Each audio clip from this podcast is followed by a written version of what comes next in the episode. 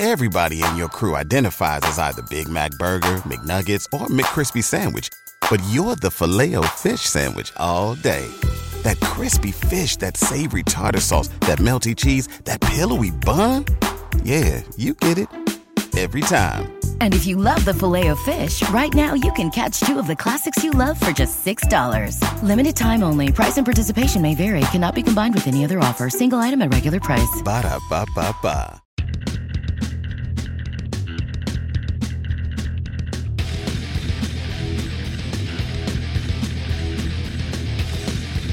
Hey everybody, it's In the Clinch MMA podcast on the Fight Game Media Network. Paul Fontaine alongside Ryan Frederick. And uh, we have another uh, packed up show this week. Um, we have uh, got a UFC show this past week. We got another one coming this week. That's the way it's going to be for for the next little while. We also got some PFL and some Bellator uh, to talk about. And um, Ryan, I I know we spoke on Friday, I think it was, or maybe maybe a Saturday morning about the PFL, and I think I think we watched the exact opposite things. I think you watched half the show, or maybe almost half the show, and I watched the other half. I watched the main event. That's what. Oh, that's it. the- that's all you watched. Or Okay. or or with the way this funky schedule was, yeah, the the biggest fight on the card, the most promoted fight on the card. The which was like the- right in the middle of the show. yeah, which is a, which is Olivier Aubin Mercier and Shane Burgos. Yeah, and it sounds like it wasn't much to write home about.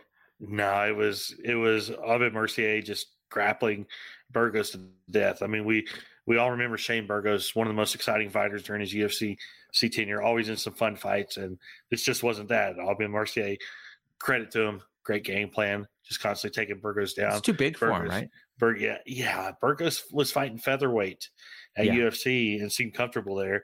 And it's lightweight. This is lightweight. Aubin Mercier, big lightweight. We're talking about, a, you know, he fought at welterweight before too. So, so yeah, just the size difference and the and the grappling was too much for Shane Burgos. And he had a Burgos had a strong third round. He was coming on strong and landed some big shots there at the end, but it was just too little, too late. And Aubin Mercier got the unanimous decision and just a very clear victory for him there. He he better hope he doesn't get uh, Clay collared in the next round because that'll be the exact same thing. Yeah, it was funny. It's funny, you know. I like Aubin Mercier. I think everybody does. He's got he's kind of Yep. got a quirky personality, especially Yep. you know, you know, Canadian. So sometimes Canadians are not always you know the most outgoing people necessarily. I know a lot of Well, speak for yeah. Some people. Some people are. He, he's he's not a super like Yeah, outgoing outgoing person, but he's funny. But uh, he was talking today how they felt like he felt like he was put in a situation where where PFL was hoping he'd lose, and I'm sure that's the case because Shane Burgos was their big offseason signing. You know, stealing him from UFC. Of course, they probably wanted him to win, but you got to give credit to Aubin Mercier for for uh, putting putting on a good performance, or as they called him, or as one of the graphics called him, Olivier Auburn Mercier. well, I watched the last six fights. Um, I, I'm looking at the listing here, and Nathan Schultz and Stevie Ray. I don't know when or where that aired, but that it- they uh, they got that one on ESPN right after the uh, Aubin Mercier and uh, oh, okay. and Burgos fight. Like All right, so it it's wasn't just on. weird how everything just turned out. Yeah, because uh, on TSN in Canada, we started with the Zach Juusola and Brandon Jenkins fight, and then we just kind of worked our way, you know, through the post limbs. I guess like the the quote unquote main event of the post limbs was probably the second biggest fight on the card. I mean, it it Sadibou Sy is you know the defending welterweight champion and the Swedish Denzel and all that, but the best fight on the card by miles. And I mean, this if this was in UFC, people would be talking about it as fight of the year uh, candidate was uh, Zach Juusola and Brandon Jenkins. That fight was really good, just back and forth, and just just a crazy fight. And you know how they have their um, their performance ratings, you know, in in the rounds. The the third round, Yeah. I think it was like 97 93. Like it was, I've never seen like usually not even one fighter gets like you know you get 100 if you get a finish, and 97 is you know like usually like anytime you get like a 10 8 or something, that's when you get a 97. Well, they both had in the 90s, so it was just it was just insane. It was just a slugfest, and uh, and and a couple times for both guys they looked like they were out, and then the the ref just let it keep going, and and they kept going. So, but the rest of the card was was nothing um, other than Magomed and Magomed Kirov got a, a first round knockout over Ben Egli, and everything else went to a decision. Uh, Bruno Miranda over Ahmed Amir, Naib Lopez and Shane over Shane Mitchell, Raush Manfio over Alex Martinez, and then uh, oh yeah, in the main event, Sadibou Sy also got a, a second round uh, TKO over um, Al Silawi, um, and that that fight wasn't bad either. And he knew he needed the points because Magomed had gotten six points. So even with five points, because there's a couple finish first round finishes on the prelims, he he's in fourth place with five points. So he was kind of ticked off about that, and it, it was kind of cool to like see the, the the fighters actually acknowledging the point system and everything. So, um, although I don't think it matters, like if you get two wins, you're going to be in the fight in the uh, playoffs anyways. Um, and uh, the other thing you mentioned to me that uh, you think Justin Roberts is pr- like pretty much permanent over Lillian Garcia there now. Uh, I, I heard he's permanent. Okay, well that's cool. Good for him. Uh, that's the AW uh, uh, ring announcer, so he's got another gig, which is good. Well, for, and for at least, uh, at least you know, for a little while, we'll see. Well, I mean, Yeah. we'll see if they're going to be running Fridays, Saturdays, so on, so on. You know. We'll oh yeah, yeah, right, yeah. Well, he doesn't always do the the weekend shows like when they've run them before. Like I know when they do do Friday live Rampage, a lot of times it's um yeah. uh, I- Dasha that does them. I, I'm, I imagine he'll do the new Saturday show, considering how how they're trying to make it you know, Important. not not to get not to get into much wrestling. Yeah, yeah, yeah. Considering it's supposed to be you know two two A shows, you know, you know. So. Yeah.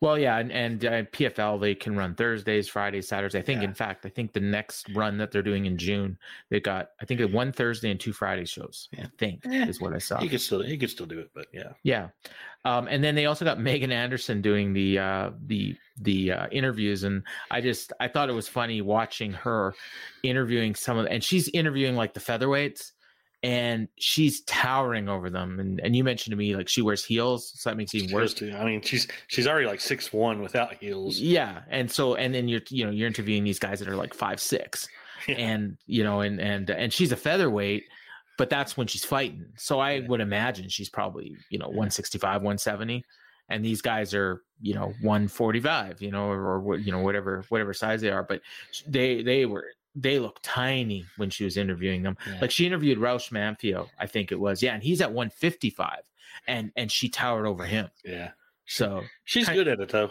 Oh yeah, yeah, she's good. She got personality and uh and and it's um you know, but it, it reminds me of you know when Frank Mir used to interview guys in WEC. Um, Yeah, yeah. Everybody, everybody would always always joke joke about Frank Mir, Frank Mir, you know, towering over all, all these you know bantamweights and featherweights, and yeah. yeah. and yeah, and and I mean, at least Frank Mir is a guy and a former heavyweight champion, and you know, Megan Anderson's a woman, but you know what? She's Yeah. good at her job, and she's I good at her job. She- she's tall, she's beautiful, good at her job. Yep. So yeah, that's Yep. that's, that's well spoken. Yeah, she's Yes, she's yeah. good. Yeah, uh, and you know what? It's uh, probably a lot easier than fighting uh, these days. Easier on the Um, brain a little bit sometimes. Absolutely. Yeah. Sometimes. Yeah. All right. Uh, and then of course the um the big one this weekend and and it was a big card and it was a good card um was uh the UFC fight night uh E- UFC on ESPN 44 from uh uh where the hell were they? Kansas, Kansas, City. Kansas City, yeah. Uh oh my god, great crowd. Um just like loud like almost from the start. Um yeah, they that even building, point was, that building was full right at right from the first prelim. Yeah, and they they like when uh, who was it that was from? Oh, when Zach Cummings came out. Oh my God, it was like GSP in Montreal. Yeah. Like especially when he when he won. Um, you know, like just like they were they were loud for him, and I think he was the only local fighter. So, uh, you know, and and uh, that that was a special moment, and we'll we'll get we'll get to that. But um, yeah, just a just a great card, and you know, great fights up and down the card, a lot of finishes. And uh, in the main event, it was you know like, I, mean, the closest you can get to a title fight without being a title fight, like two top of the you know top of the card featherweights. Um, Max Holloway, former longtime champion, Arnold Allen, undefe- undefeated in UFC, um, long long winning streak, and uh, yeah, and it was just just a big big fight, and Max Holloway just dominated. Um, uh, one round, you know, you could you could have given it to Allen, and then there's another round that was relatively close, but the three rounds of Holloway clearly won. And I mean, you, you could make a better case for you know Holloway winning all of them than for Allen winning you know one or two um but but yeah just but but it wasn't like your standard max holloway like grind them out where you know like both guys are beat up by the end like holloway looked like he was sparring and and allen looked he was like he was beat up by the end um and yeah clearly won a decision i don't know where you go from here with holloway um and i'm sure you've got some thoughts so why, why don't you tell us about this fight yeah this was just kind of your standard max holloway performance. Uh, just mm-hmm. it just just his volume, his volume through throughout throughout the fight. It was he was landing more, throwing more. Uh, Allen was uh, beat up, beat up and bloody, but uh, kind of was hanging on. And I'm pulling up some stats here real quick. This wasn't like the Calvin Kattar fight but, though, uh, where where it was like a one sided this is this was yeah, this wasn't a one sided beatdown. Very competitive competitive fight. The Holloway outlanded Allen every single round and several rounds by a, a pretty good margin. The, the, second and the fifth were the only close rounds on the strike count. And I, I had it, uh, I know I had it 48 47 for Hall. Oh, you did? Okay. I did give Allen the second and the fifth. The fifth. Yeah, I mean, you uh, could make a case for the fifth for sure. Yeah, I think. Uh, I think even though Holloway landed more, uh, Allen was doing a little bit more like impactful stuff with it. I mean, but anywhere from yeah. anywhere from 50 45 to 48 47 Holloway or uh we're fine scorecards. I mean, there's there's a very it was very clear Max Holloway win win just a you know pace volume his I mean his striking strike count like 56% landing to 33% for Allen uh, Ariel Helwani said said that he gave the fight to Arnold Allen, which I don't know why. Like, I wow, he's sucking up to Arnold Allen, Allen or something because he has Allen on the show all the time. But uh, but yeah, but but I mean, this is just very clearly Max Holloway, and and uh, I know there were we didn't talk we didn't have this narrative in previewing the fight, but but the narrative a lot of the week was weird towards Holloway. All, all of a sudden, people thinking is Max Holloway too old? Because because we hadn't seen him. We hadn't seen yeah. him in nine months. Nine months, and you know, even though he's only 31, he's got a lot of mileage on him. Uh, yeah. This this showed he's anything but done, and we'll we'll get into it in our question of the week. But he yeah. remains one of the best featherweights in the world. And as far as what's next to, next for him, uh, I think we're going to have to wait for July to get a definitive answer. Uh, Holloway, as he's talked about going to 155, he still wants, but he still feels like he can make a make a uh, title run at 145. We got Volkanovski and Yair in July. Uh, lots of talk that no matter what, uh, that Volkanovski is going to 155 for hmm. good hmm. after that fight, and so there could be a situation where where uh, Alex wins and then eventually vacates the title, and all of a sudden you're looking for a new featherweight champion. You put Max in that title fight. And if Yair wins, then yeah, and then, rematch. And if Volkanovski goes up to 155 regardless, uh, I mean, Max and Yair, they had a fantastic fight uh, that Max won. And the shame about that fight was it was so great, but it was inside the Apex without fans. So imagine, yeah. imagine them two in a rematch for a title in front of fans. That'd be a big, big, big fight right there, especially if they did it in Mexico City.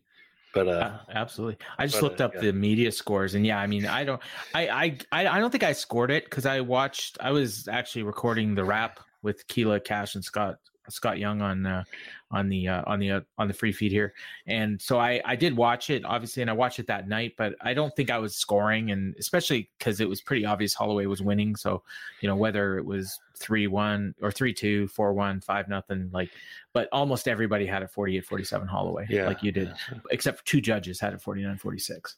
Yeah. Um, and and giving Holloway the first, uh, or sorry, the second, surprisingly, which I thought was pretty obviously Allen, but um, the two judges that scored at 49 46 both gave Allen round two, which was surprising. Um, but yeah, it, it was uh, yeah, Don, and and again, like it doesn't like I, you definitely like for me, I, you know, even though those first two fights were so close, and you know, you can argue Holloway won at least one of them. Um, you know, the way the third fight went, I don't think anybody really is clamoring for a fourth fight between those two. But I mean, clearly Holloway is the best featherweight in the division besides Volkanovski at this point. I think. Yeah, yeah, for Yeah. sure. and uh and Arnold Allen, I'm not sure he loses anything uh in this. He didn't get finished. Um I mean, you know, the one thing when you say lose, he he may lose some time. the guys that fight Holloway, um we don't tend to not see them for a little while afterwards. Um and and that may happen here too because he he did, you know, I mean, he was pretty beat up by the end of it. Um and uh, like he wasn't close to being finished, but he took a lot of punishment and uh, his face was pretty beat up. But uh, I think he learned a lot, and he'll probably be a better fighter coming out of it. Um, hopefully. Yep, yep. I agree. I agree. Hundred percent. Um, and and and the rest of the card, I mean, there was a lot of like a lot of really good fights on here, but I think the the one, and uh, sometimes we'll pick like one of the you know the the other main card fights, and I mean we'll do our three stars, and you'll probably have a couple in there, but I think the other notable thing that we can talk about from this uh, card was. uh and I alluded to it earlier was the Zach Cummings Ed Herman fight on the prelims. Yeah, for sure. Yeah, definitely. yeah. Um, where Zach Zach Cummings, I mean, he pretty much dominated Ed Herman, but Ed Herman wasn't wasn't going to go down. Um, he finally did in late in the third round, but uh, he took a ton of punishment. He got knocked down a bunch of times. There were times when this fight could have been stopped, and um, and the ref just let it keep going because Ed Herman was fighting back. And uh, Cummings just, you know, he had like, you know, really good performance. But I mean, these are two vets, so it's kind of hard to tell. And then, you know, a- as the fight was ending, like, uh, you know, the, Zach Cummings cuts his promo and and he took his gloves off and he said, um, you know, like he was so happy that he got to do this in front of his hometown and his kids, his girls got to see him fight. This is what daddy does. I mean, it was, you know, you're tearing up watching this, especially if you're a dad. And uh, and then you know, and then as as he's talking, you can see Ed Herman taking his gloves off behind him, and uh, and then of course when he's done, they talk to Ed, and Ed was choked up, and but he's like, you know what, like I, I didn't want to do this, uh, you know, but but you know here it is, and and he and he puts puts his hands up to, to Zach, and then they had this moment afterwards where they crouched down in front of each other and bowed and like hugged, and oh my god, it was just it's what we love. I mean, these guys beat each other up for 15 minutes, and then they hug at the end and call it a career. It was just unbelievable. And if for some reason you skip the prelims, go watch it. Yeah, I mean the, the, fight itself was Great was fight. Very, it was a really good, really great fight. Cummings pounded away on Herman, dropped him three times during the fight, and just and just was pounding away. And Ed Herman just that his toughness has been there forever, ever. He just he, you know, he just kept fighting. Uh, he Yeah. he uh he, he was probably out of it. Uh, I'll put you this way: he landed an illegal upkick in the first round. Yes. Yeah, so Yeah. that was. just- then he did it again in the second round. Yeah. Second round, the second round, like very clearly, Cummings' knees were on the ground, and Herman goes just like was like I thought he was up. I thought he was standing, which I guess shows how just Well, did you of- hear? Did you hear what the corner yelled out? was that. They they yelled out, "He's doing it to get a stand up," like, and and like you could hear it clear as day Yeah, because the ref kept yeah. standing them up. He kept taking away the Yeah, position yeah, because it was yeah. inexperienced ref. Um, Yeah, yeah. Wayne something or other. Dwayne I- yeah, never seen him before, and he was he made a few mistakes on on the night. Yeah, like, yeah, yeah. I mean, it happens, but uh, but uh, but uh, Herman, and the second time he's just like, I thought he was, thought he was down, which I guess was like, I don't know, maybe that showed how badly rocked he was if he thought that Cummings was down because it's very clear as day. Well, he had one knee down and one knee up, but like Yeah. the the up kicks to the face, it doesn't matter. Yeah, You have to have yeah. one knee down, you're down.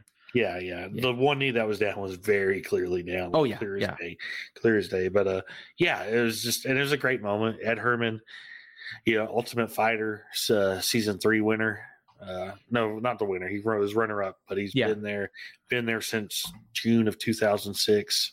It's the Just- same season just- as Michael Bisping, right? Yeah, yeah, and he's he's been the longest tenured uh, UFC fighter.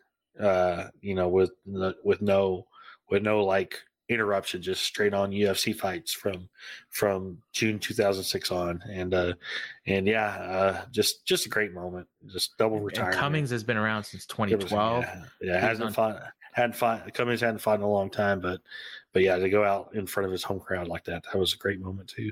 Yeah, he finishes, uh, you know, with winning four out of his last five, which is, you know, not bad. And, you know, fighting like names, you know, Alessio Di Chirico, Trevin Giles, Trevor Smith, like, you know, is you know, he's you know, he he could have kept going if he wanted to, but perfect way to end it. Yeah. Um, you know, in, in his hometown with a big win. And uh I'm I'm amazed they didn't get fight of the night, but you know, the the fight that got it was was pretty good too. And and then like I don't I don't even know if if you'll if you'll touch on it as as you're going through, but I didn't really appreciate like the fight some of the fighters afterwards like mocking their retirement almost like i know they're Yeah. joking but like especially was it bill algeo was Yeah, yeah. a This total dick like This was, yeah, this is bad. Yeah, Bill. like if, Bill, if if colby covington is a is a poor man's imitation of chael sonnen and then bill algeo was a poor man's imitation of colby covington Yeah, Like- I I think uh, I I heard a little bit about the Bill Algeo. He uh, he he was kind of trying to throw a nod at WWE because of the merger, Oh, okay. wanting to be a WWE heel, and and uh, another Didn't part work. of it, another part of it is Algeo's from the Philly area, and who Yeah. and who what was the Super Bowl? Kansas City beating Philadelphia. oh right because that So- they, and they were booing him pretty hard So, so I think he wanted to throw a throw a shot in at Kansas City over the Super Bowl. all right But the well but the Clay Guida one, the Clay Gu- Guida one, like Guida's at that point where you think like retirement could be any time, and he took off his gloves. Yeah. and he definitely finessed that uh post fight interview. and they interview. totally and they totally like they cut away from Rafa because Yeah. they thought Guida was going to retire. And Like all they- it was, all Yeah. it was, was to give a shout out, a birthday shout out. Well, first he gave a birthday shout out with his mom. If he had stopped there, I'd have been okay. But then he started giving a birthday shout out to other random people and started Yeah. talking about other random people. And you could tell Daniel Cormier was trying to, was being told to just, just get Wrap away, get away, right? End it, end it, because he kept walking away several, several times, and it was just kind of just awkward. And I know Dana was pissed, and uh, I, I think if Clay had stopped had stopped at just wishing his mom a happy birthday, he wouldn't be as pissed. But the fact he was going on, and that was to me that Clay, he shouldn't have done that. That was a massive misstep on his part, right there. Yeah, because it took away from the, yeah, it the took nice away. moment of Zach Cummings. Yeah, and it, and can we not? Let's not do these fake retirements, guys. So- Yeah. It's it's bad enough like when you actually are intending to retire and then you know Yeah. like 2 weeks later you decide ah maybe I'll fight again. But that's one thing. But when you Yeah. are just doing it to get a to get an extra interview like post fight like that's Yeah. that's bogus. yeah. Yeah. All right. Well, let's do the 3 stars. Okay. Uh, first on my list is going to be Edson Barboza. Uh, Yeah. Just, just, I mean, uh, his, him and Billy Quarantillo, uh, that was a much hyped up fight. Quarantillo, you could tell he wanted it on the mat. He did not want to stand with Barboza. You could tell he kept going for takedowns, went for two, went for two and didn't miss. Barboza was lighting up, lighting him up on his feet. But Quarantillo did held, hold his own. We got to give him credit. But then Quarantillo was going in for another takedown, and as he was going in, Barboza lands a knee flush to Quarantillo, and Quarantillo immediately goes out cold. Just an absolutely brutal finish. And you know, one of Edson Barboza has got a ton of highlight reel finishes in his UFC career, and this is another one. To me, it was very similar to the time he he knocked out Beneil Dariush, if you remember that, where Dariush was shooting in for a takedown, Yep. and he landed a jumping knee and it knocked him out cold. Yeah, so very brutal finish. Uh, second one, Brandon Royval. Oh, yeah. uh, I mean, what more can we say? He he came like a man who was fighting to earn a title shot, and he did. Just sworn Matheus Nicolau, another knee, another knee that dropped a fighter. He landed a knee, dropped Nicolau, and just some big punches and elbows from the top. Got the finish. Great finish for him. And then my third one, uh. There's, there's a lot of them, and I want to leave some for you. I'm gonna, I'm gonna go with Denise Gomes. Right. Uh, she uh, just just uh she the visuals the size matchup in that fight was very noticeable. Bruna Brasil, was several inches taller than her, and but Gomes just kept coming forward and landing right hands. And then in the second round, dropped Brasil and just pounded away from the on the top. Got the finish in the second round. Very, very impressive showing for Gomes. Okay, and I'll go with uh, Jillian Robertson. Uh, she got a, a second round submission over Piera Rodriguez. Uh, Rodriguez had no idea what to do. Because she was like she kept like get either she would get taken down or she, or Jillian would pull guard and like as soon as they got to the ground like eh, Jillian Robertson's a wizard on the ground and Piera Rodriguez is I mean she's not like useless or anything she came in undefeated but she she's clearly in in Jillian Robertson clearly on another level when, when it gets to the ground. And Robertson talked about, you know, having a really hard weight cut to get to 115, but she did it. And I got the impression that she probably would rather fight at 125. So maybe next time she'll be she'll be back up there She- again. She said she felt comfortable though and was going to be. Oh, did she? Okay, maybe I mis- Yeah. may have misunderstood what she was saying, but Yeah. but anyway, impressive win for her. Yeah. Um, I I think she's got the UFC record now for submissions for a woman. Um, you know, I I- I think she was maybe at one point I think she was tied with Ronda Rousey, but um, she is uh, you know twelve and seven. Like it doesn't look like much, but she's fought almost her whole career in UFC and all against you know like you know good competition. So um, good good win for her. I, I we we don't always do this, but even though we talked about him earlier, I got to give a star to Zach Cummings for that performance. Like he he was just incredible. I mean, you talked about it already, just everything about it. Um, and then the third one, I'm I'm like I'm toying with it if I want to give it to. Um, you know what? I was gonna give it to Bill Algeo, but screw him for the post fight interview. So I, I'm gonna go with uh, Ion Cutelaba, um, who uh, knocked out Tanner Boser uh, in the first round, two minutes five seconds. Um, Boser, um, I mean, he looked great at 205, but I mean, clearly he's doesn't have the same power, and Cutelaba was able to take him down pretty easily. I don't think that would happen, obviously, at at 265. Um, and uh, you know, and and Cutelaba is a guy that you know he's had his ups and downs, but he looked real good here, and he looked like a killer. Um, you know, and he needed the win. You know, coming off of three straight losses. Um, I don't know what's next for Boser, um, but uh, this was a really, really strong performance for Cutelaba, and he probably saved his job. Yep. Yep. All Yep. right. NFL Sunday Ticket is now on YouTube and YouTube TV, which means that it just got easier to be an NFL fan, even if you live far away. Like maybe you like the Bears, but you're hibernating in Panthers territory. But with NFL Sunday Ticket, your out of market team is never more than a short distance away, specifically the distance from you to your remote control. NFL Sunday Ticket, now on YouTube and YouTube TV. Go to youtube.com slash presale to get $50 off. Terms and embargoes apply. Offer ends 919. No refund. Subscription auto renews.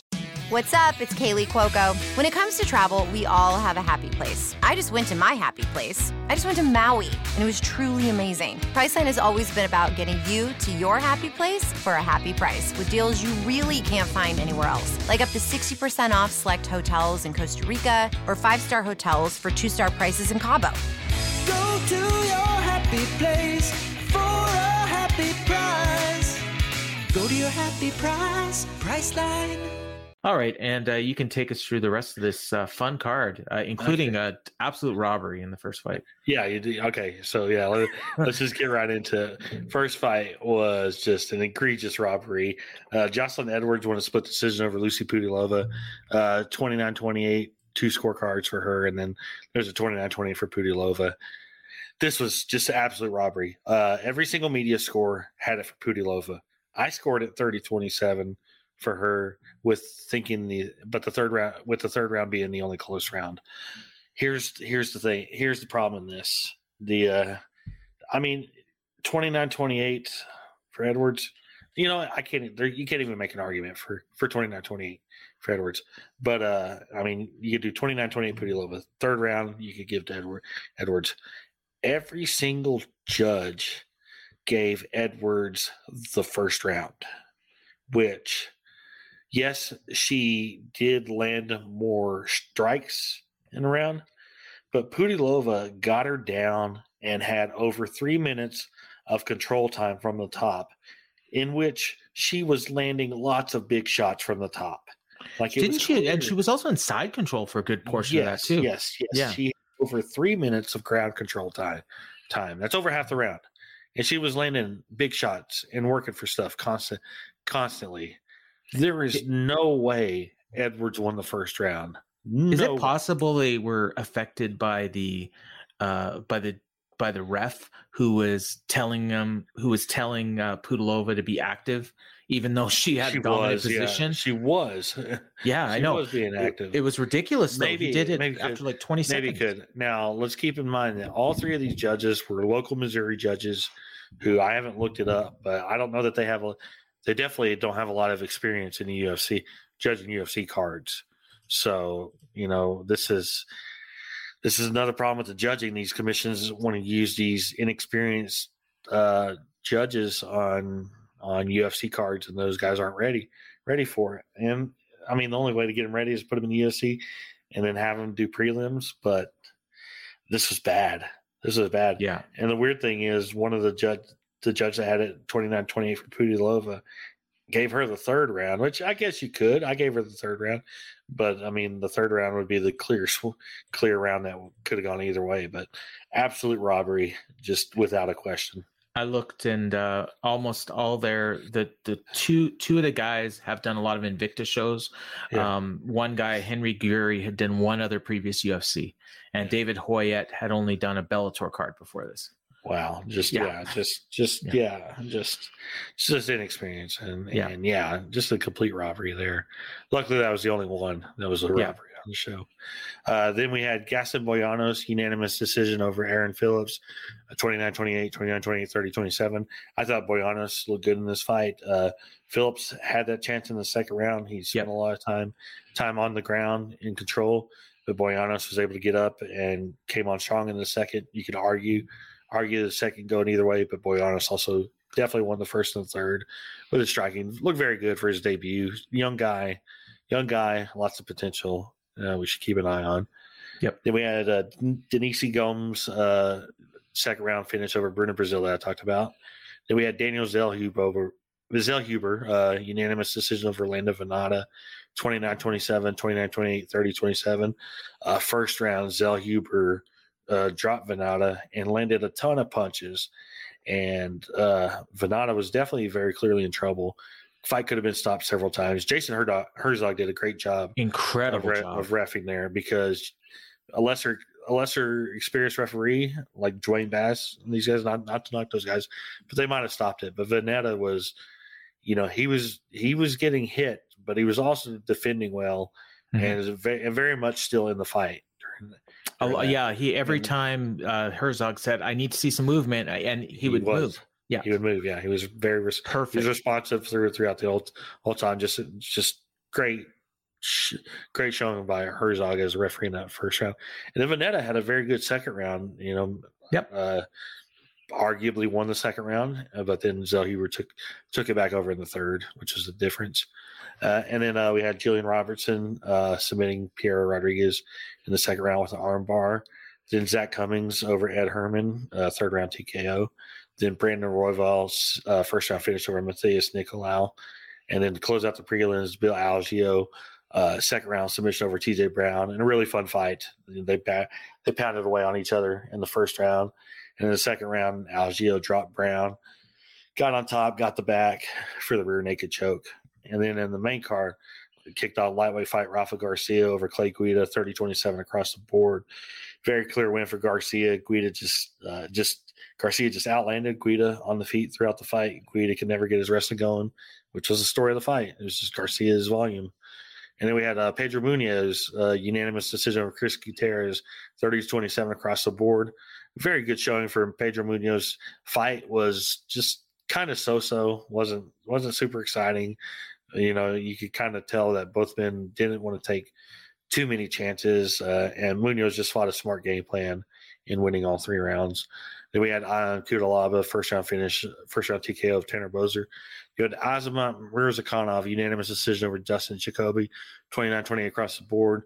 Murzakanov uh, definitely won the first two rounds. Jacoby had a strong third round, won the third, uh, was needing a finish, knew he needed a finish, just didn't do an, didn't do enough to where he had Murzakanov, you know, in trouble to finish him, and that was ultimately the he difference in that one. Murzakanov was gassed by the end. Yeah, and uh, I think Murzakanov said he also broke his arm during Oh. the fight, his left Okay. arm, I think. So that So, explains yeah, some, some yeah, stuff. so- yeah, Yeah, and then we had Edson Barboza first round knockout of Billy Quarantillo with a brutal knee, and then Max Holloway unanimous decision over Arnold Allen in the main event.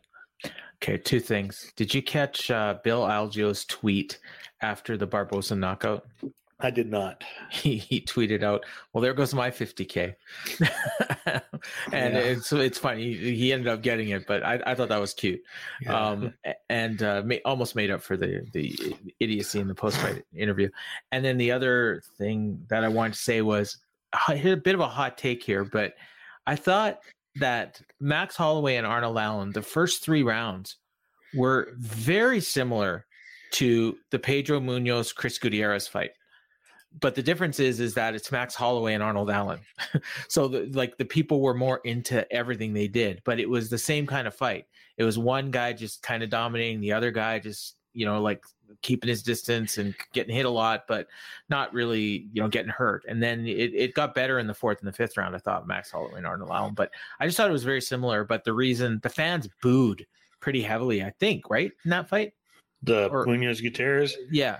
Yeah, they were definitely entertaining themselves during that fight. Yeah, yeah, and they were, you know, and they weren't, they weren't happy, and I think even uh, I, Bisping was on them, you know, about like don't don't boo this. These guys are having a good fight, and um, I think that was the one where, unless I'm thinking of a fight from last week, I, I remember one where they were just going off on the fans for booing, um, and uh, you know because they were getting spoiled from having so many good fights. You know, I think it was that fight. Yeah, I think it was yeah. I think yeah. I think it was that fight. Um, so the fight of the night went to T.J. Brown and Bill Algeo, uh, fifty thousand each, and they gave three performance bonuses, so five on the show, and they went to uh, Jillian Robertson, Brandon Royval, and Edson Barboza. So we we covered all our stars there. Yeah, and and uh, I think Dana Dana set, set out the at his post fight scrum uh, that uh, he also gave Cummings and Herman fifty thousand dollars as well. Good, good, because that was that was a freaking hell of a fight. Yeah. um, especially you know considering what happened afterwards. Like that was you know that's why you watch the prelims. You know, just so you can see stuff like that every once in a while. Um, I mean, we do because we're we do a show and we're addicts and everything. Like we'd watch anyways, but um, that that was that was a lot of fun. And the show did another monster gate for a fight night. Uh, Sixteen thousand two hundred thirty-four fans in in uh, the the T-Bone Mobile Center, and in Kansas City, and two point almost two point two million dollar gate, two point one eight million. That's just insane. That would have been a record like a year and a half ago, and now it's just like every show. Yep. like it's just incredible how hot this company is right now. And Yeah, I mean, I mean they're doing they're doing numbers that uh, that even like big touring rock bands aren't doing. Yeah. and they like they're they had the one show right that they didn't sell out um earlier in the year but you know it's just like a it was a couple thousand short of a sellout i think one of the shows but everything else is sold out The Brazil, yeah, the Bra- it was the the Brazil, brazil, show yeah yeah yeah yeah and that was i mean that's a that's a tough economy you're not going to yeah. sell out there Yeah, that was pretty much a sold show. So yeah um so yeah that uh and uh and then they're back to the apex next week so uh, and we'll talk about that show in a and bit and other st- and and other stuff there. Yeah. All right, awesome. Um, all right, uh, and this coming week, though, uh, before we talk about the UFC, it's a big weekend for Bellator. Um, our boy Mike's going to be at one of these shows, I think. Um, Yeah. One one of the shows is free for military, and uh, I think, I think it's the Friday one. Yeah. yeah he's still in the military for now. Um, so he uh, he'll he'll be there, and uh, and then we'll uh, yeah maybe we'll even see if, see if we can get him on the show to talk about it if if he enjoyed the show. But it's a pretty big show. Um, the main event is for the flyweight title. Liz Carmouche and Deanna Bennett. Uh, so you know, two two decent names. Um, we got Tim Johnson and Syed Sauma on the card. Arlene Blencowe and Sarah McMahon was a pretty big fight at featherweight. And uh, yeah, other than that, there's Uh, Danny Sabatello, who has a little bit of a name from a little bit. the yeah. bantamweight bantamweight Grand Prix. Yeah. Oh yeah, yeah. Right. That's it says that's that is that that's from the Grand Prix. That's not a Grand Prix match, right? Because they're No, no. featherweight this year, right? No, Or- no. Well, they're on the they're on the finals of the bantamweight anyway. Okay, yeah, or lightweight. That's what they're doing this year. Yeah. Um, Terrell Fortune is also fighting on the prelims. Um, that's the other big name, um, the the uh, heavyweight. Um, and uh, yeah, that's uh, that's Friday on Showtime, and that's starting at 8 p.m. Eastern, which I assume is a prelim. So the main card's probably at 10. Um, nine fight card. These Hawaii shows are always fun, and the the um, the the Saturday show is is the big one though, and and that's the one that's got Ilima-Lei Macfarlane on it. Uh, you know, her entrances are usually highlight reels. Ray Borg, is that his first Bellator fight? Yep. Yeah, fighting uh, Kyoji Horiguchi, so that's gonna be a hell of a lot of fun at at uh, flyweight. Um, Aaron Pico fighting at featherweight against James Gonzalez, and uh, Elena McFarlane I mentioned earlier against Kana Watanabe uh, from Japan, and then the main event is the bantamweight tournament championship, million dollars. Raufeon Stots and Patchy Mix, uh, also for the bantamweight title. Um, so that, for that's the a- interim be- interim beverweight title. oh right, right. Uh, who's that champion? Sergio Pettis. Sergio Pettis. Yeah. And the prelims have some uh, good fighters on them as well. Yancy Medeiros, you know, remember him in UFC, always wanting them Yeah. to go to Hawaii? Well, he just came to them. Um, Kai Kamaka, uh, Veta Arteaga, Keoni Diggs is a promising fighter at 10 and 2. I've seen him fight before. He's, he's pretty good. Um, so yeah, Bruna Allen and Ilara Joanne uh, at flyweight uh, should be, should be a fun Alan. Alon Cruz, lightweight, former UFC guy. Is he? Oh, okay. Yeah. I didn't didn't recognize the name. And Bobby King, not not to be confused with Bobby King Green. Um, Who, so who yeah. was also fighting this weekend. oh yeah, that's right. Yeah. Um, so yeah, that is Saturday uh, as well. Same uh, er, one hour earlier start time, seven p.m. Eastern. Uh, probably main, again, main, card yeah, main card main card for both shows at ten Eastern. On Showtime. Yes. and uh, and YouTube in Canada. So um, yeah, should should be should be a lot of fun. That that, that Saturday show will definitely be uh, something that people you know it's it's those Hawaii shows are always worth watching. So um, should be should be a good one there. Uh, and then uh, and then before we get into the UFC, there's also some other stuff. Um, I got the regional. I had it up here. Um, yeah, no, here we go. No, it's I had the yeah streaming TV. Hang on, why is it showing me boxing? It's only supposed to be. Okay, I have it here. We have a CFFC I had it. show. Yeah. Okay. Here we go. I got yes. Okay. Go ahead. CFFC. Yeah. CFFC on Thursday night uh, from uh, Tampa UFC Fight Pass. CFFC uh, usually has our good buddy CM Punk on commentary, so Oh yeah, my So, boy. so he'll be uh, he'll Phil? be there. Phil, Phil Brooks, yeah, and then uh, LFA show Friday night on UFC Fight Pass. Fight Pass. Uh, Don't forget the one show on Prime. well, one one on Prime. Yeah, completely. I completely missed that. Yeah, one one on Prime. Who's on? Let's see who's on there. Nobody. Like Nobody. I don't even know why this is on Prime. Like there's nobody on this card. Yeah, I- I yeah. There's. I look at it and I was like, I don't like. like Yeah. like, We can skip that one. like, I don't. who- I think that's probably wrong. Who the fuck? Who the fuck? I'll bet you this. I'll bet you this is not on Prime. I'll bet you this is a topology. They're all on Prime. Yeah, no, no, it, it's on Prime. Is it okay? Poster, the poster even shows so. Okay, all right. I think a big one other the, is the KSW show on uh, Saturday. Yeah, yeah. That's, KSW. um, they always have big yeah. shows. Yeah, that's in uh, that airs in. Canada on the Fight Network, and I think you can get it in certain parts of the states as well. Yeah, Um, and usually internet pay per view. yeah. Uh, oh or yeah, you, or yeah, or you find Composa, he'll he'll find a way to hook you up. yeah. Um, and uh, what else we got? Uh, Fusion Fight League on Fight Fight TV as well, um, and Yeah, Anthony Pettis yeah. FC on, Oh, on. Sunday afternoon. No, it's okay. Uh, that that's a new one. I don't remember seeing that before.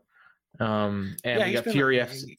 Yeah, his shows have been on a have been on a, uh UFC Fight Pass. Oh, okay, cool. Um, and then Okay. yeah, and that's in Indiana, and then as well Fury FC from Houston, right. uh, which. Go ahead. I just I just found this rant. I just found this random show that's happening on Sunday. Sunday, it's uh happening in Toronto, Canada. Uh, the promotion is called Prospect Fighting Championship, but in the main event is Jordan Mein. oh, really? Yeah, he's fighting.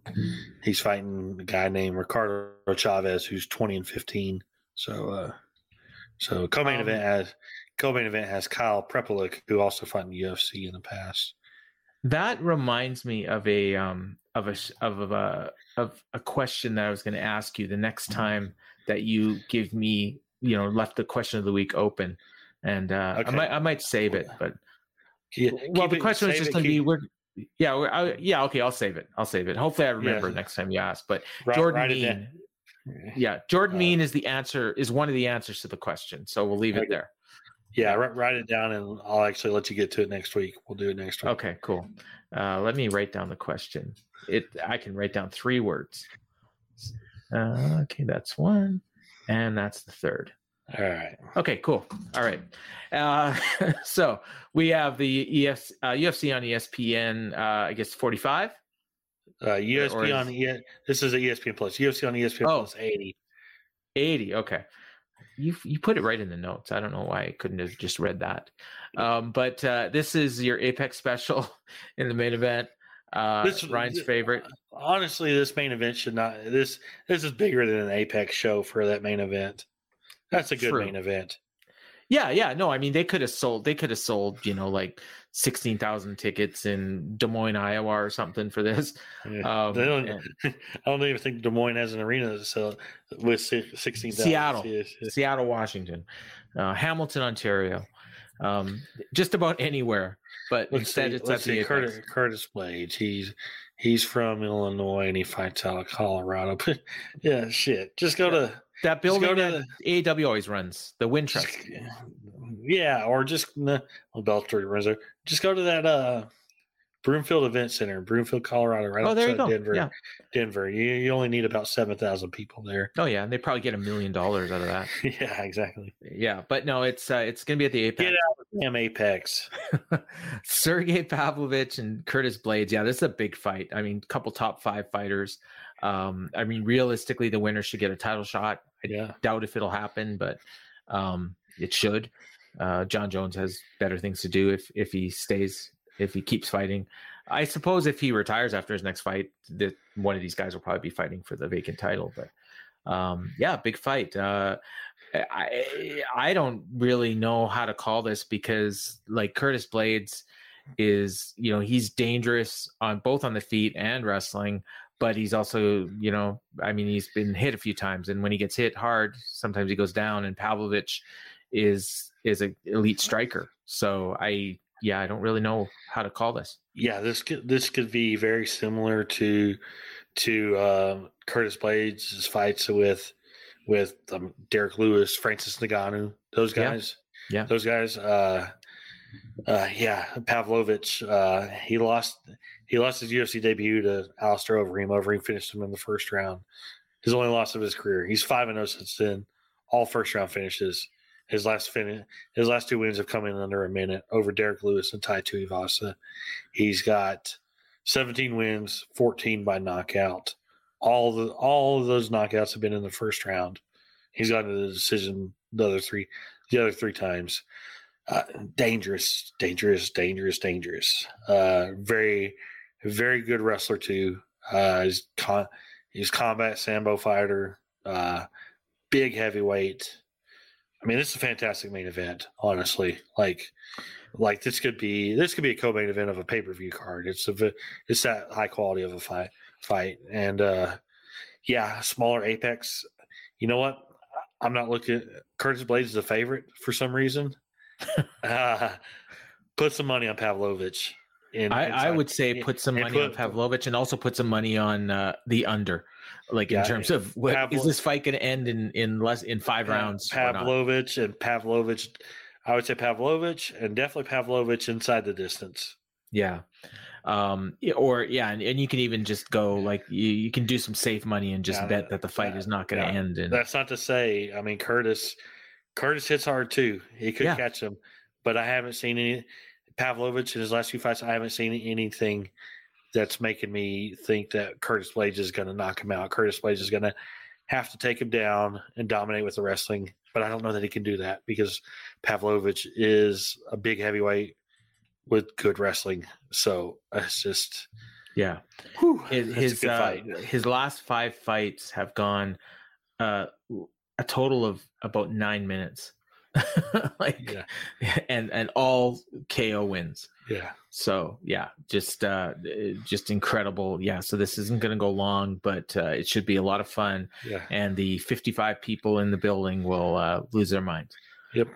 Um, and uh, and and it's uh, other than that, it's you know it's a pretty good card again. You know, like kind of wasted on the apex because it's this looks like just looking at these names and looking at the kind of fights they're probably going to have like i feel like if this you know if this was in front of fans like it would have a chance to like build you know like there's some exciting fighters on the card that uh, you know like you know like you look at like even in that you know heavyweight fight on the prelims um, you know, Muhammad Usman and Junior Tafa, you know, that could get, you know, they could have a knockout there that would get the crowd going. Then you got Bobby Green fighting on the card and Brad Tavares and the co-main should be a banger. Uh, Ricky uh, Simone and uh, whoa, whoa, whoa, stop, stop right there. Uh, Ricky Simone and Song Yadong is is uh, not on the card this week. Uh, I just oh. got, I mean, I got a message during the show. I'll explain later. Uh, okay. Explain later, but that, that fight's not happening this week. Breaking news. Breaking yeah, news. Fight's not happening this week. Okay. All right. Yeah, the, they they just made an announcement while we record we were okay. recording, and uh, we'll get more into the in the news in the news. Yeah, yeah. Um, but yeah, just uh, just a crazy, uh, really, really good card. Yeah. And uh, I mean, I, I just ran down some names, but uh, give us uh, three fights to watch, and I think you got a lot of lots to choose from here. Yes, uh, I'm going to go first. Uh, lightweight fight: Bobby Green against Jared Gordon. Uh, Bobby Green always has really fun fights and is always always brings it. Jared Gordon is coming off his his uh, win that that that is actually a loss in the record books. His fight with Paddy Pimblett. Uh, but uh, yeah, the I mean, two veterans of the sport, sport, two guys who give it their all. That should be a fun fight. Uh, my second fight to watch, welterweight fight that kicks off the main card as of now. Uh, Jeremiah Wells against Matthew Semelsberger. Uh, both guys are powerful guys.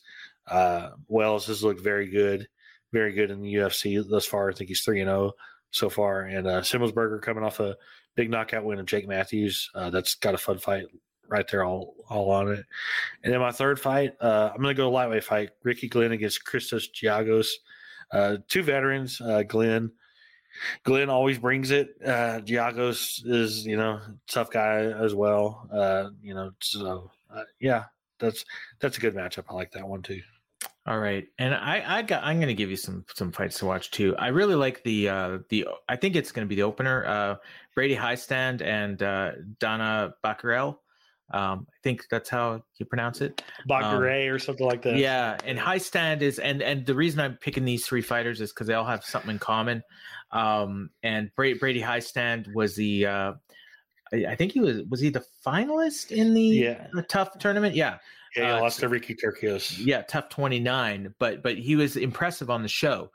And uh, we also have Muhammad Usman who won uh, his tough season, and he's fighting Junior Tafa. So this is like a battle of guys with more famous brothers, yeah. uh, Kamaru and uh, Justin. Yeah, and then the third year's debut, the UFC debut. Uh, is it for uh, Junior? Yeah. Yeah, yeah, yeah, yeah. Right. And then the other one was uh, this one I'm really looking forward to is on the main card, strawweight fight. Uh, Yasmin Lucindo, who had that incredible fight with the other Jasmine. Um, yeah, Yasmin Jauregui in San Diego. Yeah, and she's fighting Brogan Walker, who was the finalist.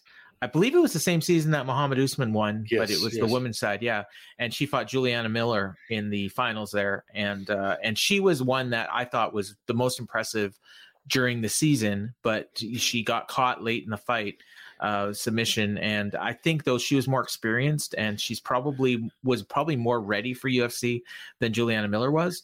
Um, so I'm really looking forward to see how uh, Brogan Walker does on, uh, on on this card. So yeah, just a couple of uh, people on recent tough seasons, and yeah. and interested to see how they do.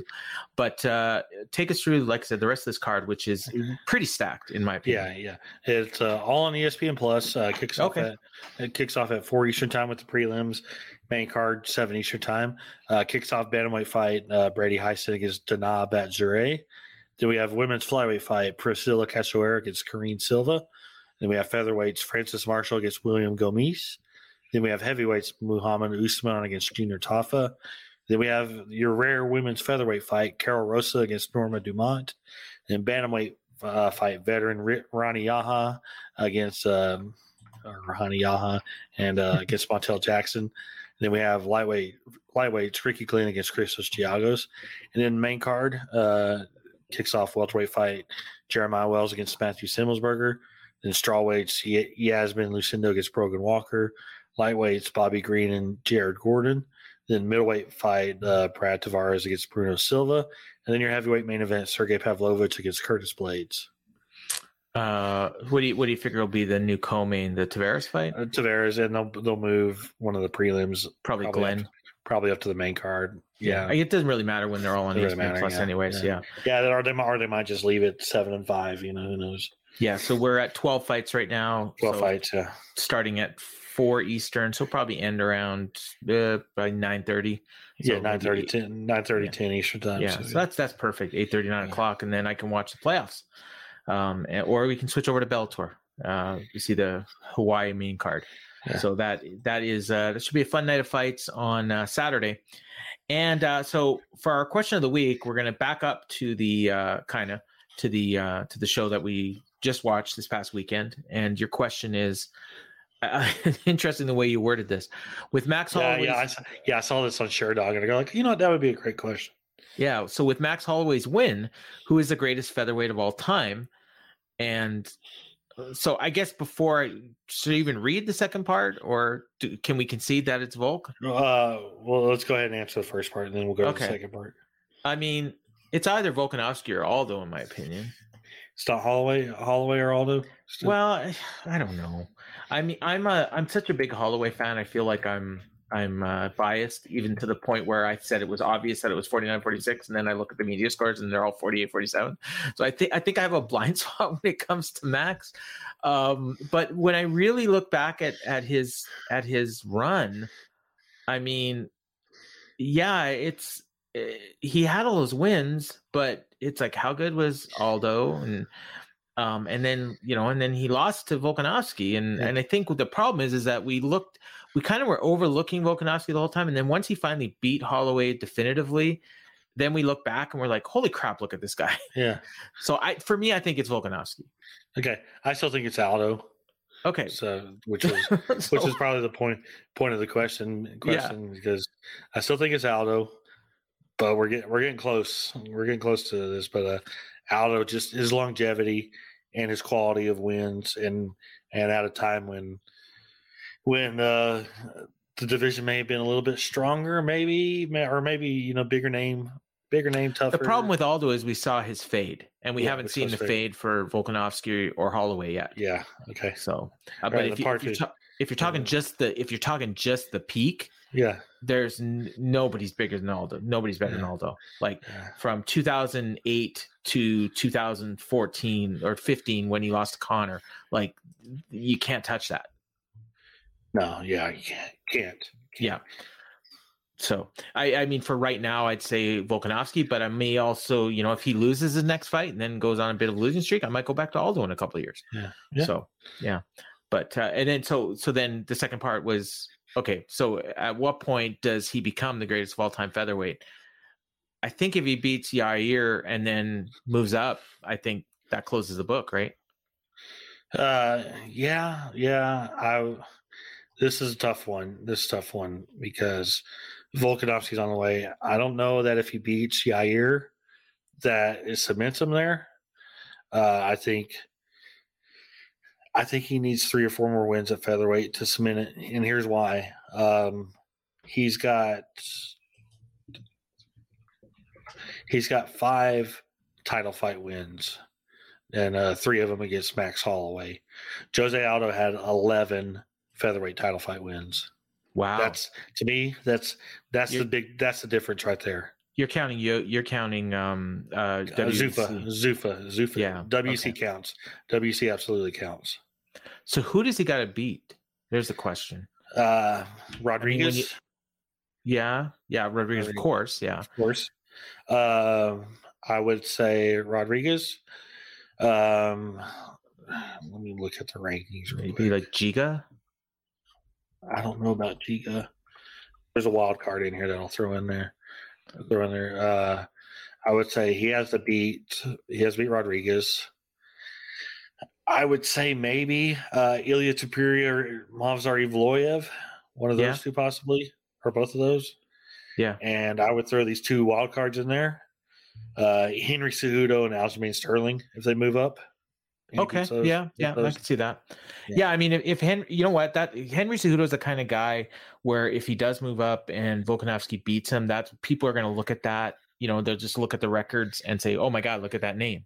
You know, Yeah. even though not, you know, considering the fact that he's, you know, was originally a flyweight. Yeah. Um, but you know, and, and Sterling is a guy that you know easily could have been fighting at 145, um, and you know, and probably will at some point to clear the way for Merab. Um, but yeah, I, I, I, you know, I don't have a problem with that. Uh, again, though, I would say like my my immediate answer was Volkanovski, and it's probably because he beat Holloway um so definitively now if for some reason you know let's you know let's say they somehow make a fifth a fourth fight between Volkanovski and Holloway and Holloway wins then all of a sudden you look at Holloway again Yeah. you Yeah. know like because he had the two extremely close decisions and then he had the one fight where he got you know clearly beat but if he was to beat him you know then hey you know like uh, you know who who knows so I I think like I think there's three guys that are clearly at the top right now Volkanovski Holloway and Aldo um, I'm sure Conor would put himself there too but no um, not, not not enough longevity there. no no oh he had a nice run he definitely had a nice run Could, and could have been if he stayed if he stayed Yeah. there. yeah but but he wanted to make some money and and good for him He did the Um, right thing. yeah yeah No matter- absolutely and that, no matter what happens to Conor McGregor and what kind of trouble he he gets himself into, every decision about about what he's done in his fighting career has been the right decision. So, Absolutely. And people are going to call him the greatest of all time, even if he's not. um, all right. That was a good question. yeah, Um, yeah, yeah. I was I was struggling for one, and then when whenever I'm struggling for one, I go to the the first place I go to is the Sure, Sherdog forums and see if there's any any question any interesting debates going on, and I I instantly saw that one. I go like, you know what, that would be good talk. We do. talk, you We know, also have those. Um, I think there's like two questions in the Discord that we have to get to at some point. Yeah, too. yeah, we'll get to Yeah. the. I Yeah. completely forgot about those. Yeah. And uh, that was uh, shout out to uh, what's that? How? What's the name? Fawaz. yeah, yeah, I, yeah, He's Yeah, a relatively Fawaz, new yeah. Yeah. Fawaz, yeah. He's a good, good dude. I, I Yeah. enjoy talking to him about uh, UFC and Oh, wrestling. yeah, He's, yeah, absolutely. Yeah, yeah, Yeah. He's one of he's he's one of our Discord Discord people that we interact with quite a bit. Yeah, yeah it's it's good to hear and and I, I think we got some new listeners to judge on the numbers and everything so hopefully you guys are enjoying it and if you have any questions that you want us to tackle just hit us up on twitter um, or the discord if you're in there and uh, we'll we'll get to them um, and then our we have to talk about segment is alex pereira um, oh you know what before we get to this I, I had a question I wanted to ask you because I read your write up in the Observer this week, Yes. and there was a line in there, and I'm not sure if it was from you or Dave. It was in your section, but uh, I know sometimes Dave adds stuff. I think. Um, yeah, but- I don't even know if he has stuff because I don't. I don't ever read what I Okay, let me, what I let me pull it up here. But it was about the buy rate for um for the previous pay per view. Yeah, that would Did be that that, would that would be Dave. Okay. Yeah, d- that, that, would be Dave because Okay. because we don't get any official numbers, but I yeah. think, so, but I think you- Dave still still has. Yeah. has So ways. what he said was, okay, in actual Google search comparisons, this did 86% of the Jones Ciryl Gane fight, which would indicate about 700,000 buys. Yeah. So he's got a number for for that fight, clearly. Um, and I think I don't know if he's I don't know if there's eh, there's official or he's he's basing it on Estimating? Google, But estimating stuff. it looks like that would be eight. I mean, if I'm using his numbers, it's 815,000, which seems like a very, uh, I mean, the numbers sounds like it could be right, but it's a very like, um, precise number. you know, you usually hear like 800, 850. It's 815. Um, so I, you know, I, I just thought that was weird. You, you haven't heard anything about the Jones fight, eh? Like in terms of numbers? no, just what Dave just what Dave wrote. Okay. Dave writes, and this is stuff to me because I I, I I don't go back and reread Yeah. that stuff. Reread. He's stuff, probably honestly. got some sources that would He- yeah, that. yeah, yeah. He he would. Yeah, he's got stuff. He's he's got stuff from from people that you know I I I don't know as far as But it, as far as that, and I I only go by only go by you know I go by what he he says, or if we hear others other rumblings. I I did hear rumblings that Joe that Jones Gane was 850 900 range. Okay. And then and then so this would be but Adesanya like he keeps going up. Like his last his last fight uh his his two fights in 2022 averaged around 600,000 and then this one looks like it might have done 700,000 based on, you know, whatever Dave's reporting there. So, you know, Yeah. that combined with the live gates, I mean, he's a big star. Seven to seven fifty wouldn't surprise me. It, Yeah. rematch rematches rematches where the stars going for the title always tend to do well. Yeah. So so And based on those Google numbers Yeah. and the really strong prelim numbers as well. yeah, really. Um, and Masvidal, I would say Masvidal possibly had a little bit to do with it too. Absolutely. Even even though even though his Covington fight from all indications were uh, super disappointing, but I put that more on Covington because no matter how much Colby Covington, no matter how much attention he gets, it do, it's never translated into being a box office draw. nope. Nope. And I apologize. which i- which which I don't, I which to me makes the fact that they cater to him so much more more mind boggling because because he there's nothing to indicate that he's that he is a positive on business. There's I nothing think, saying I think we know why. there's nothing saying that he's a negative, but he's not the positive that they want you to think he is. No, I think we know why though. Yeah. Um, I- and I apologize to you because you you always send me the notes and then you ask me if I have anything to add, and I did have something to add, and I just completely forgot about it when you sent it to me. But I thought about it earlier in the day when I was reading that article, and Yeah. um, and I should have mentioned it then, but I didn't. So my No worries, no worries. All There's right. stuff. There, uh, well, like I said, there's stuff that pops up that I forget, like like Yeah. something that we had to add to the news rundown that I just remember that I that I completely forgot earlier. So All right, but we have to talk about uh, Alex Pereira. Uh, you know, and this is what reminded me of uh, the, Yeah. the that article that you wrote. Yeah. Um, he is moving to 205. It looks like. I I guess that was Dana said it at the press conference um, after the after, pay per view. But now Alex Pereira is kind of indicating that as well. oh, he's not indicating. He flat out said, "I'm going to two. Well, did you did you hear the argument that Bisping and Cormier had on the show about that? Doesn't matter what their argument was. Alex Pereira said he's going to 205. Like, That's what Bisping said. And then Cormier is like, well, you know, sometimes people say that, and then the next thing you know, they're fighting in a different weight class. He And he brought up Davis Deiveson Figueiredo. Did you see? Did, did Daniel? Cor- Did, No, did I know. I, I agree with watch you. I That, just, did you have to listen Cormier- to. You have to listen. I to. It know, was I know, funny. I know, but did Daniel Cormier watch that video of Alex Pereira where it looked like he was struggling badly to make 185? Like, come on, like, Yeah. Like, I, I said, I said it on both our show and Observer Radio. The fact that Dana instantly said Pereira, Pereira's probably going to 205. It's like they knew, like everybody knew ahead of time that that was going going to happen, and he announced it literally. What Wednesday uh, before? Definitely uh, Tuesday, I think, is when he announced that he's going to 205. Yeah, And I think the um there I think a good reason to go to 205 is I think you were the one that said it on on the Observer Radio. It might have been Dave, but basically because they have what is perceived to be a beatable champion at 205, Yeah. you'd probably go just move right to the title fight. Mm, I, one fight, do yeah. one fight. Okay. You got to. Maybe it was Dave then that suggested going right to the title fight because I, I remember one of you saying that. I, I I, I, I said if Jamahal Hill is still champion, you have Oh, okay. that. You have Okay. that storyline with Alex Pereira Yeah. looking for revenge because who's Alex Pereira's head coach and main Glover. training partner? Glover Teixeira. So Is there a title fight scheduled for Hill right now? uh, it's a matter of when Yuri's ready. Okay, There's- so they're waiting for Yuri. Okay. Yeah, it could be July. I don't Yeah. know. Well, they need know, a uh, they need a main event for that show. but- we'll, we'll get to, but But for which show the well, for I mean, they have a main event, but we need a main event. Is what I'm saying for, for the fight night week. Moreno and Pantoja, I don't think is a main for event. International for- Fight Week? Yeah, I mean, It's Moreno's a star, It's but got Volkanovski and Rodriguez on there. oh right, right, right. Okay, yeah, my bad, my bad. So maybe yeah. if they do July, it might be the 29th. That fight on Yeah, the 29th. They're originally going to have Jones in, but Yeah, but for Pereira, I could see him fighting Blachowicz, uh, Rakic, Krylov, maybe Krylov. You know, oh, that that's a be good one. I like give too because he'll probably knock him out Yeah, I, you got to get you got to give him a guy in the top five. five. Yeah, Krylov Yeah. six. So I agree. you know, right I there, agree. right there. But uh, but give him one fight. I don't know that I, I wouldn't give him Ankalaev. I'd keep that fight away. Yeah, away that's from him. dangerous. It's Yeah. dangerous. But uh, yeah, one fight. Hopefully, as brutal finish, and then straight to straight to Hill, Prochazka, Yeah, And and then then, you hope that- Prochazka wins, and because I think Prochazka and Pereira could be a real big fight.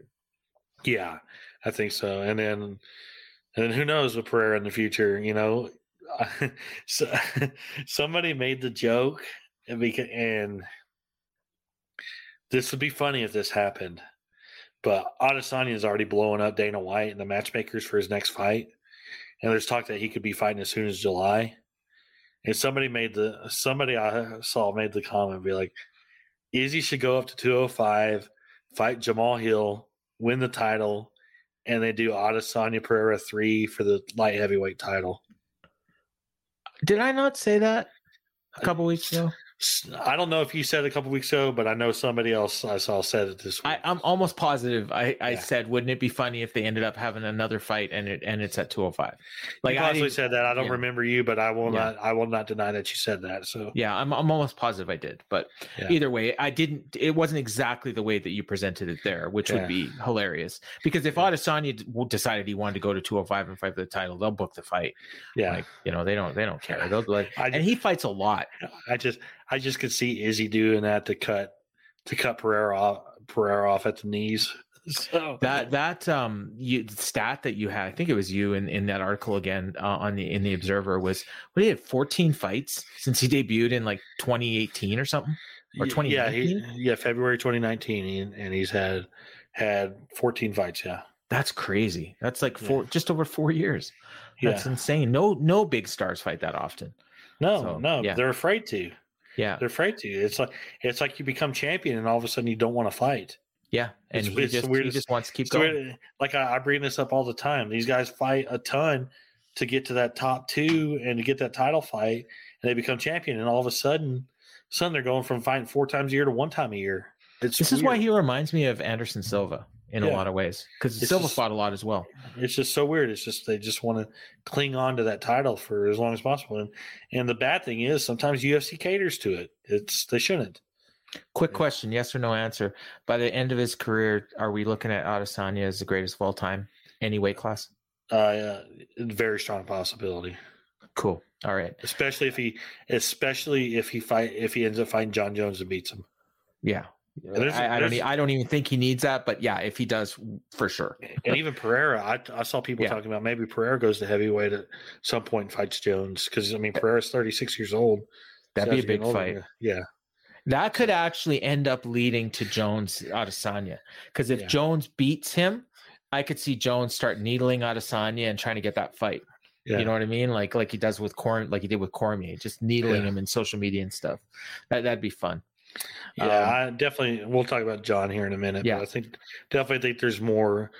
There's more left for Jon. There's more left for Jon to accomplish and do in this sport. It's just a matter of what he want, whether he wants to or not. Yeah. Absolutely. All right, uh, we got some news. Um, ah, this one sucks.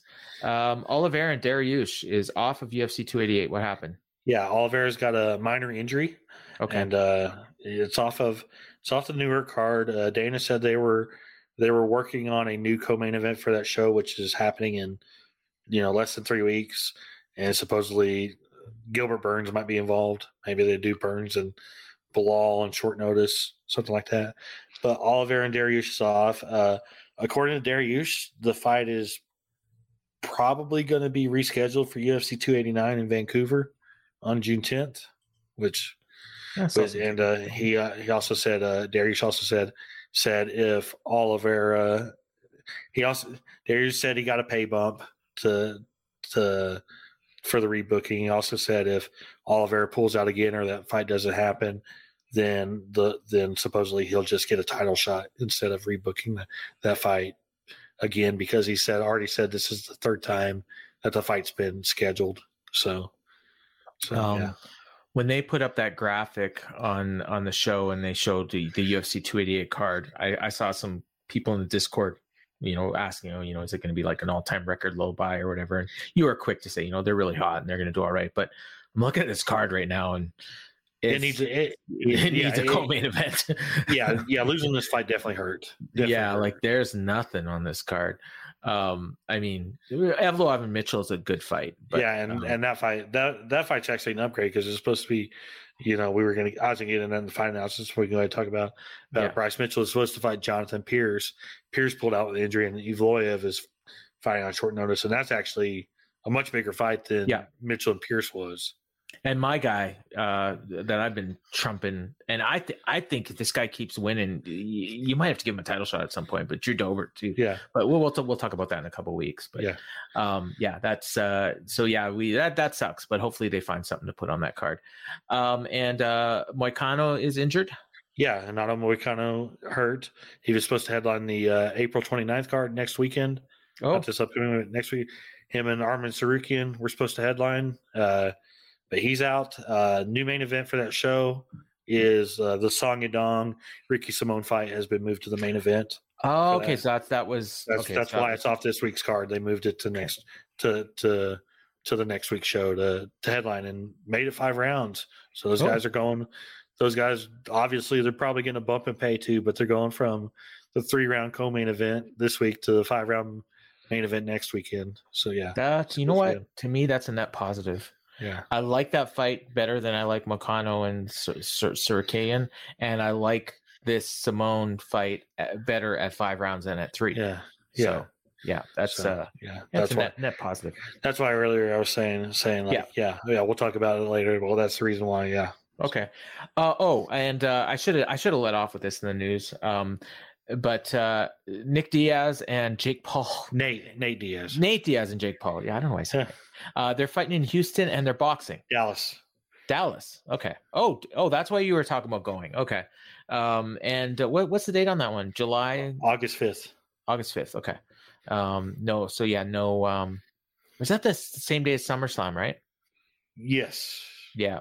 But uh, I don't know how that's gonna do. I mean, I, I, don't think that. Yeah, I think the lead up is gonna be fun. But that I mean, the fight isn't. I mean, Jake Paul's gonna smoke him. Like, Yeah, yeah, think. I'm not. Yeah, maybe. I don't know. I mean, Nate's. I mean, granted, this is just sparring, but he sparred a lot with Andre Ward, who was, you know, a long time one of the best boxers in the world. And Andre Ward always said the dude's got legit boxing skills, and and he's a good sparring partner for me. So, who knows? Honestly, you know what? If he if he somehow manages to win, he could probably get himself a big fight, like in boxing. You know, against Yeah, he- one of those names. You know, like I don't know the names in boxing, but um, he, you you want to know what Nate Diaz would want if he beat Jake Paul if it came to title shot. boxing?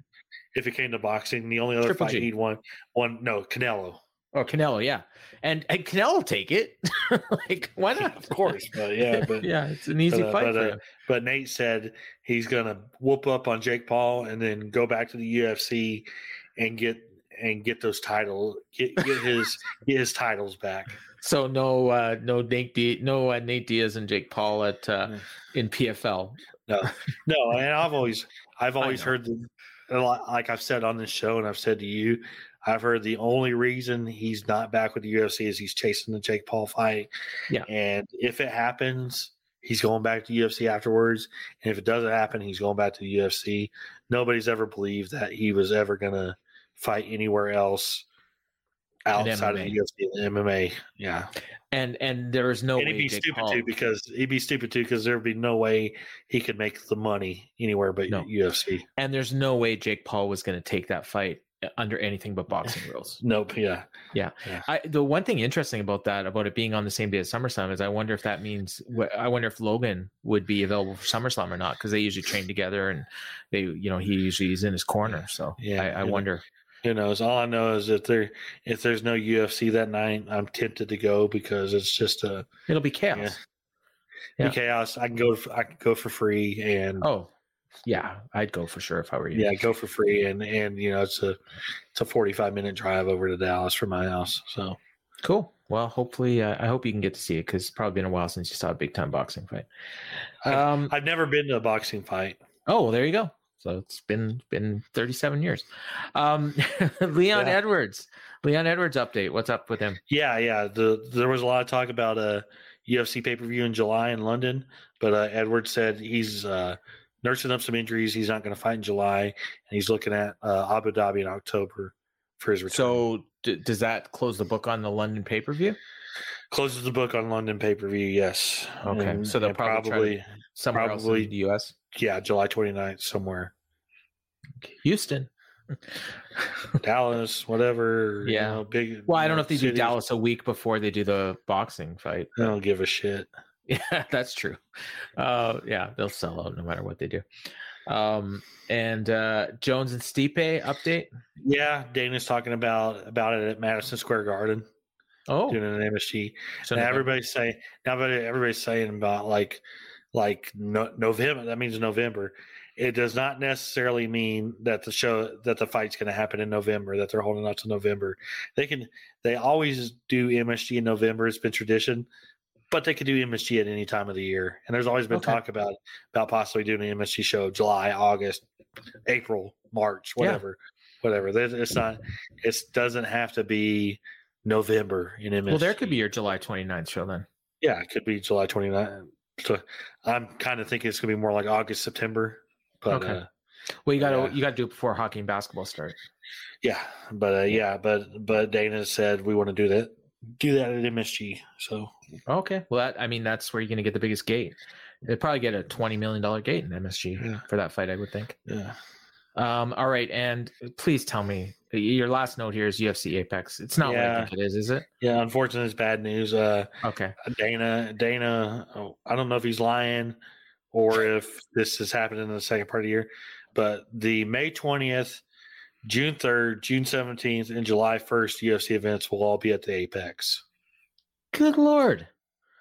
well, I guess I mean May twentieth is only five weeks away, so Yeah, I mean it kind of has to be at the Apex because they would for- have to have sold tickets by now. But for all this talk Dana has had about about even him saying we need to get out of the Apex, the Apex is played out. Ten of the first twenty two events of, of the year are at the Apex.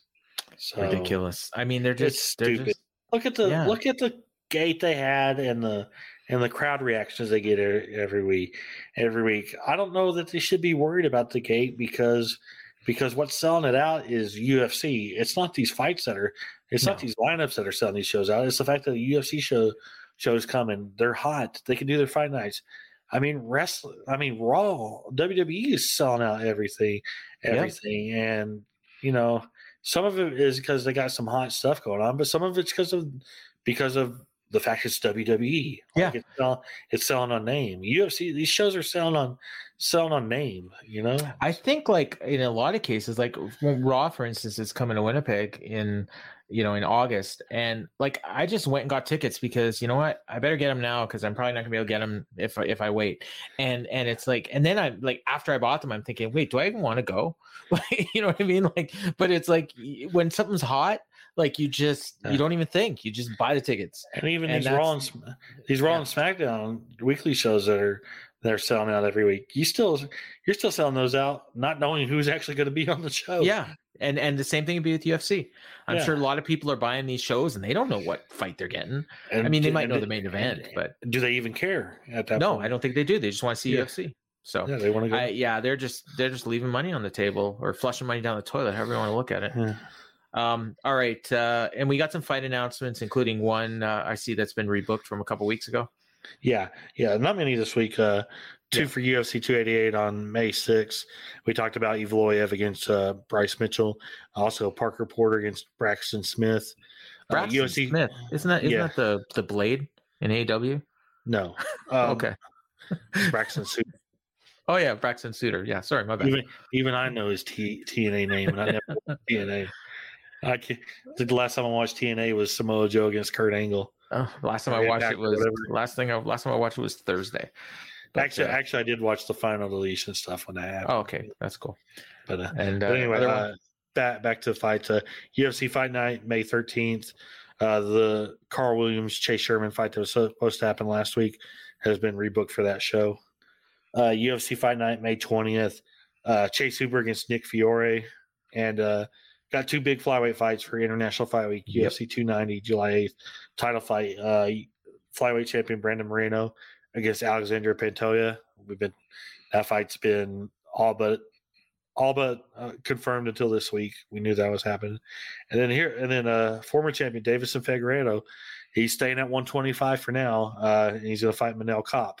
So That's the one Manel Kape I was referring to. yeah, Manel Kape's got that big fight that he's been chasing at flyweight. So, So are I and I assume if something happens with Moreno and Pantoja, one of those guys would step in.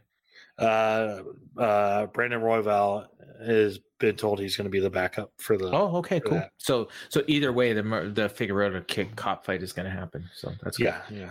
All right. Well, that is just gonna just about gonna do it, and uh, we uh, yeah we just came in just under our time. So uh, Ryan, uh, do do some uh, plugs here. I, I Yeah. you got you got a good article that I read today. Yeah, I got my UFC 287 post fight coverage in the Wrestling Observer newsletter this week, and always every Saturday on the uh, front page of of uh, Figure Four Online, WrestlingObserver.com, doing UFC post fight coverage, and then Twitter at Ryan J Frederick, still with the blue hashtag for now.